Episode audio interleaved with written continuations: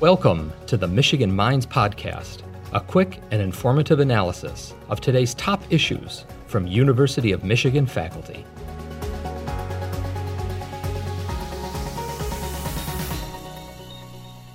Thank you both so much for joining Michigan Minds today. I'm really glad that you're here to share some really important information with all of us. So, could you please introduce yourselves and share a little bit about your roles at the University of Michigan? Hi, thank you for having us today. My name is Maureen Burke, and I'm a police officer with the University of Michigan Division of Public Safety and Security. I have been uh, with the university for 30 years, and my current role is the Special Victims Unit Outreach and Engagement Coordinator. And what I do in that role is ensure that we are training our current officers our new officers and employees on best practice for trauma informed response to calls for interpersonal violence on campus. We also engage and um, plan outreach and engagement events for the community. So, um, different events around campus for staff, students, visitors. Hi, Erica. Um, thank you for having us. My name is Margie Pillsbury, and I'm a police officer also um, with DPSS. I've been an officer for 29 years and I've spent most of my career investigating interpersonal violence. My current role working for DPSS is the SVU Investigations Coordinator, and I work closely with our SVU Detective Bureau as well as Maureen. And like she mentioned, we're promoting best practices on our campus in responding to interpersonal violence. Thank you both so much for those introductions. Wondering if you can elaborate a little bit on the Special Victims Unit and what resources it provides. We aim to provide survivors with information about reporting processes and options, and the goal there is to empower survivors to make informed decisions. We know that a lot of times when we're um, talking to our community that there are a lot of fears about reporting people don't know what'll happen if they pick up the phone and, and call us. And we've learned that just making ourselves available and being willing to answer questions for survivors and explain these processes, um, more of them are likely to report. The SVU also provides um, information and safety planning. Even if someone doesn't want to file a police report, we can connect um, people with advocacy and just make sure their questions are answered. We also provide assistance and support to survivors um, if the incident didn't occur on campus or in the Ann Arbor area. Because if someone's affiliated with the university, we can help connect them with resources, other law enforcement agencies, and just again provide safety planning for them. What we really want to drive home is that we are here as a resource for our community. So, as Margie mentioned, even if the incident didn't happen on campus or in the Ann Arbor area, if someone's dealing with an issue at home and they're worried about their safety as they come to campus, we will take the time and do safety planning and meet with anyone um, that is concerned for their safety and help go over safety planning options, personal protection orders, uh, just to ensure not only are their survivors safe, but as well as the staff and students that work or go to school with our survivors. Those are such important resources, and I'm really glad that you described them and made sure to emphasize that you know even if it's not uh, something that's occurring directly on campus, that there's still the support mechanism for our students and our our U of M community. As you both know, April is Sexual Assault Awareness Month. Can you share why you feel this is an important observance to have? So we feel that engaging our community, especially during April Sexual Assault Awareness Month, is to bring awareness to the topic of sexual assault. And we know that it's an uncomfortable topic for people to talk about, but we must get past that discomfort and begin to talk about it and educate ourselves as well as our community on how we can best provide support to survivors when they disclose a sexual assault. What are some of the common fears or misconceptions that need to be addressed through conversations around sexual assault and violence and these topics? So, we understand one of the primary things we hear a lot from survivors is a fear of being blamed, that it's their fault, that somehow they deserved what um, happened because of what they did or didn't do. And that's simply not true. Um, we work very hard to help survivors understand that 100% of the responsibility for the sexual assault goes on the person who committed the sexual assault, not the survivor. We know that survivors are concerned about being believed, and that's one thing that we work really hard to educate ourselves, our officers, and our community on. Um, we are committed to the Start by Believing campaign.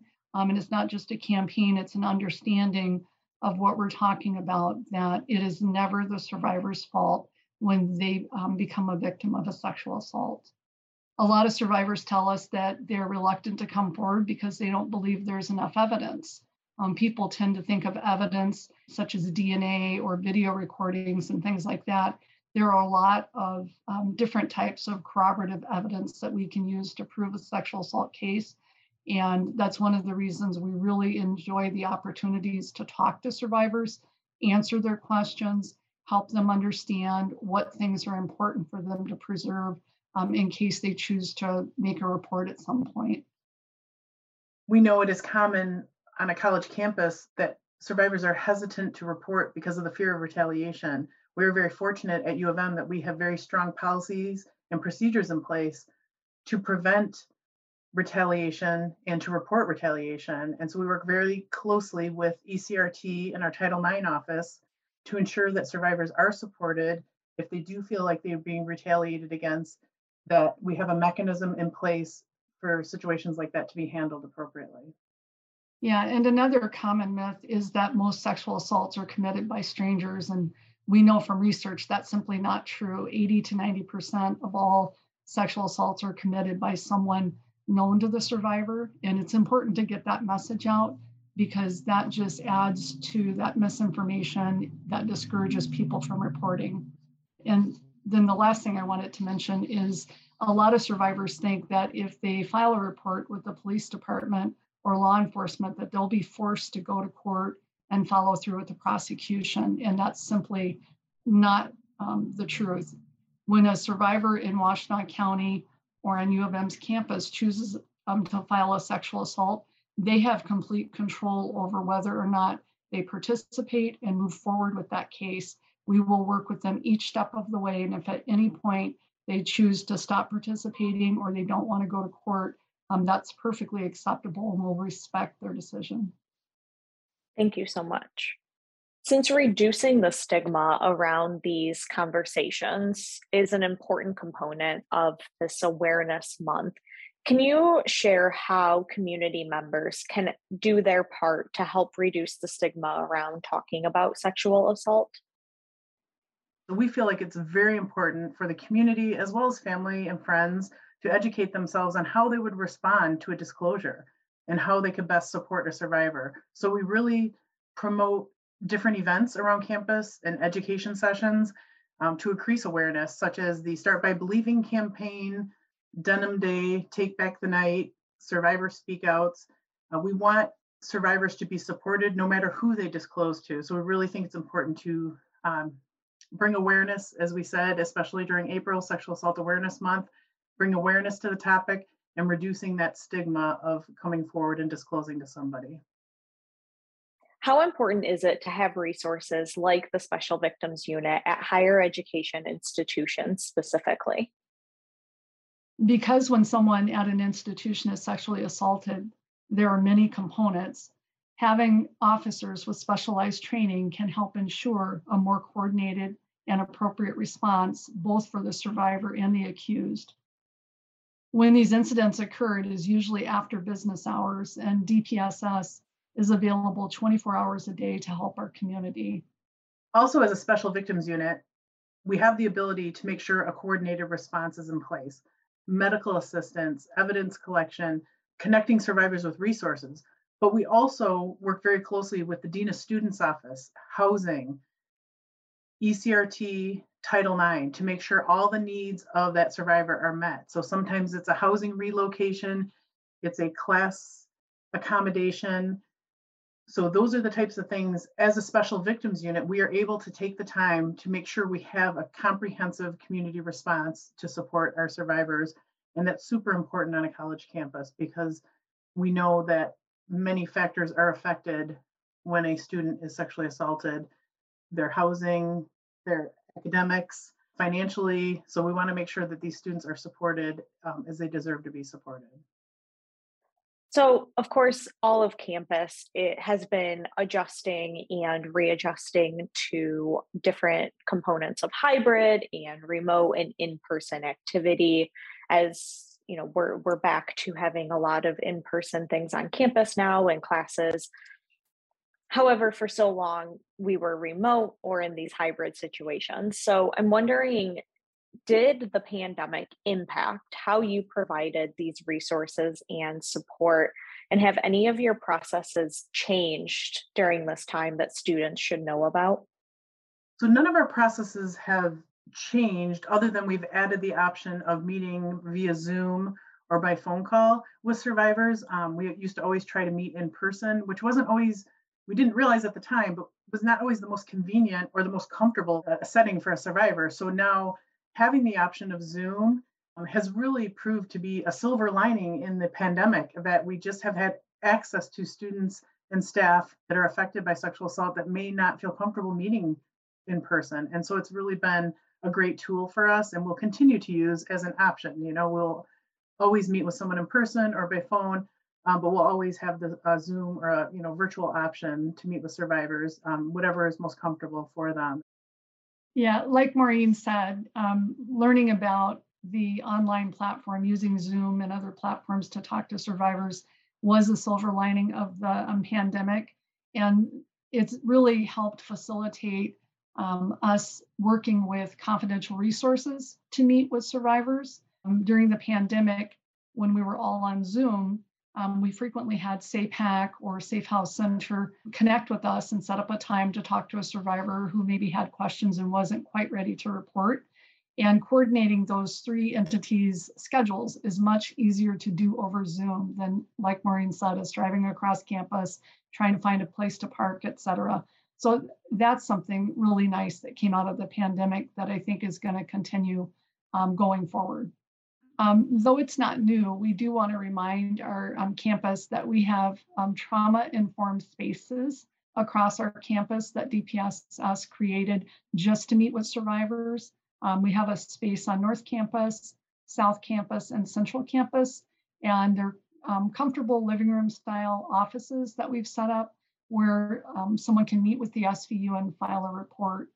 That also, you know, just helps with the convenience if someone wants to meet in person and South Campus isn't the most convenient place to go. We have a space on North Campus. How can individuals be supportive of those who have experienced and survived a sexual assault?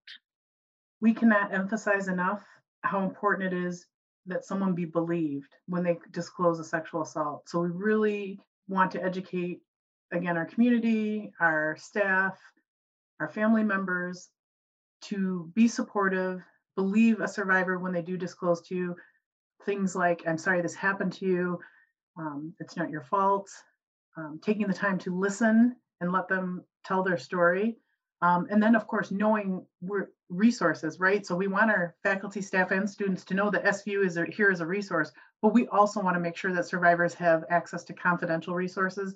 The Special Victims Unit, we are not a confidential resource, but we work very closely with SAPAC and CAPS and FASCCO to ensure that our staff, students, um, faculty have confidential support that they need on campus what resources are available to the campus community and how can students and others learn more? The Special Victims Unit strongly encourages survivors um, and even a friend, if a survivor um, confides in you and comes to you, we encourage you to contact a confidential resource such as SAPAC, CAPS, or Safe House Center. These resources are free and they're confidential, and they're trained professionals um, in responding to sexual violence. Um, we also want to remind people that we have um, medical forensic exams for sexual assaults on campus, both at the Michigan Medicine Hospital and also at University Health Services. To have one of these exams, there is no cost to the survivor or their insurance, and they don't need to file a police report. And then the Special Victims Unit also wants to be a resource to survivors experiencing sexual assault, and we are available to meet with you by phone Zoom, or in person. We are willing to answer your questions and assist you with filing a report if you choose. And anyone who wants more information can contact us by calling our 24 hour dispatch center at 734 763 1131. Is there anything else that either of you would like to share? So I just wanted to touch on a few things that we've done for Sexual Assault Awareness Month. Um, you may notice around campus, on the um, central campus around the Diag, we've hung teal ribbons with information for Safe House Center to support and raise awareness about Sexual Assault Awareness Month. Uh, we also have a Take Back the Night event at the Michigan Union.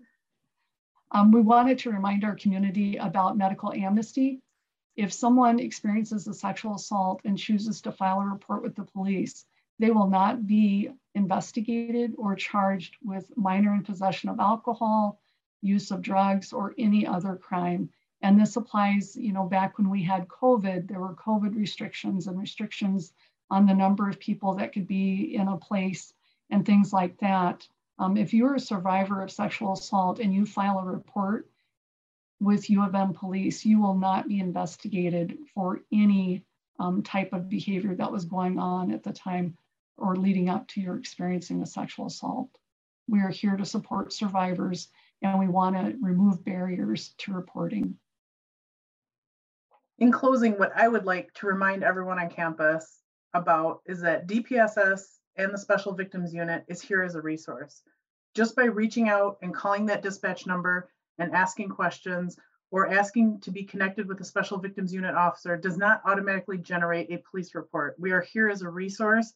So if you or someone you know has been affected by sexual assault, please, please call, ask to speak with special victims unit officer, and we can explain the different processes and options and um, let the survivor make the decision about moving forward with a criminal process or not. But minimally, we'll get you connected with medical assistance, advocacy, and university support that you deserve. The SVU wants to let our community know that any group or unit on our campus can request a presentation from the Special Victims Unit or an information session. Um, just contact us through the dispatch number at 734 763 1131. We also want to encourage our community to participate in uh, Sexual Assault Awareness Month, and they can do that by um, educating themselves, looking at the Start by Believing campaign, consider taking the pledge, um, promising to start by believing if a survivor con- confides in you, um, and consider participating in Denim Day on April 27th this year. You can find more out about Denim Day at denimday.org. I also wanted to mention that we have a very comprehensive website at dpss.umich.edu, we have a section for the Special Victims Unit and resources. So please visit our website as well as our DPSS app. And I want to thank you both sincerely for your time today and sharing all of this incredibly valuable and important information with our campus community. Thank you for having us. We appreciate it. Yeah, thank you, Erica. We so appreciate it. Thank you for listening to the Michigan Minds Podcast, a production of the University of Michigan. Join the conversation on social media with hashtag UMichImpact.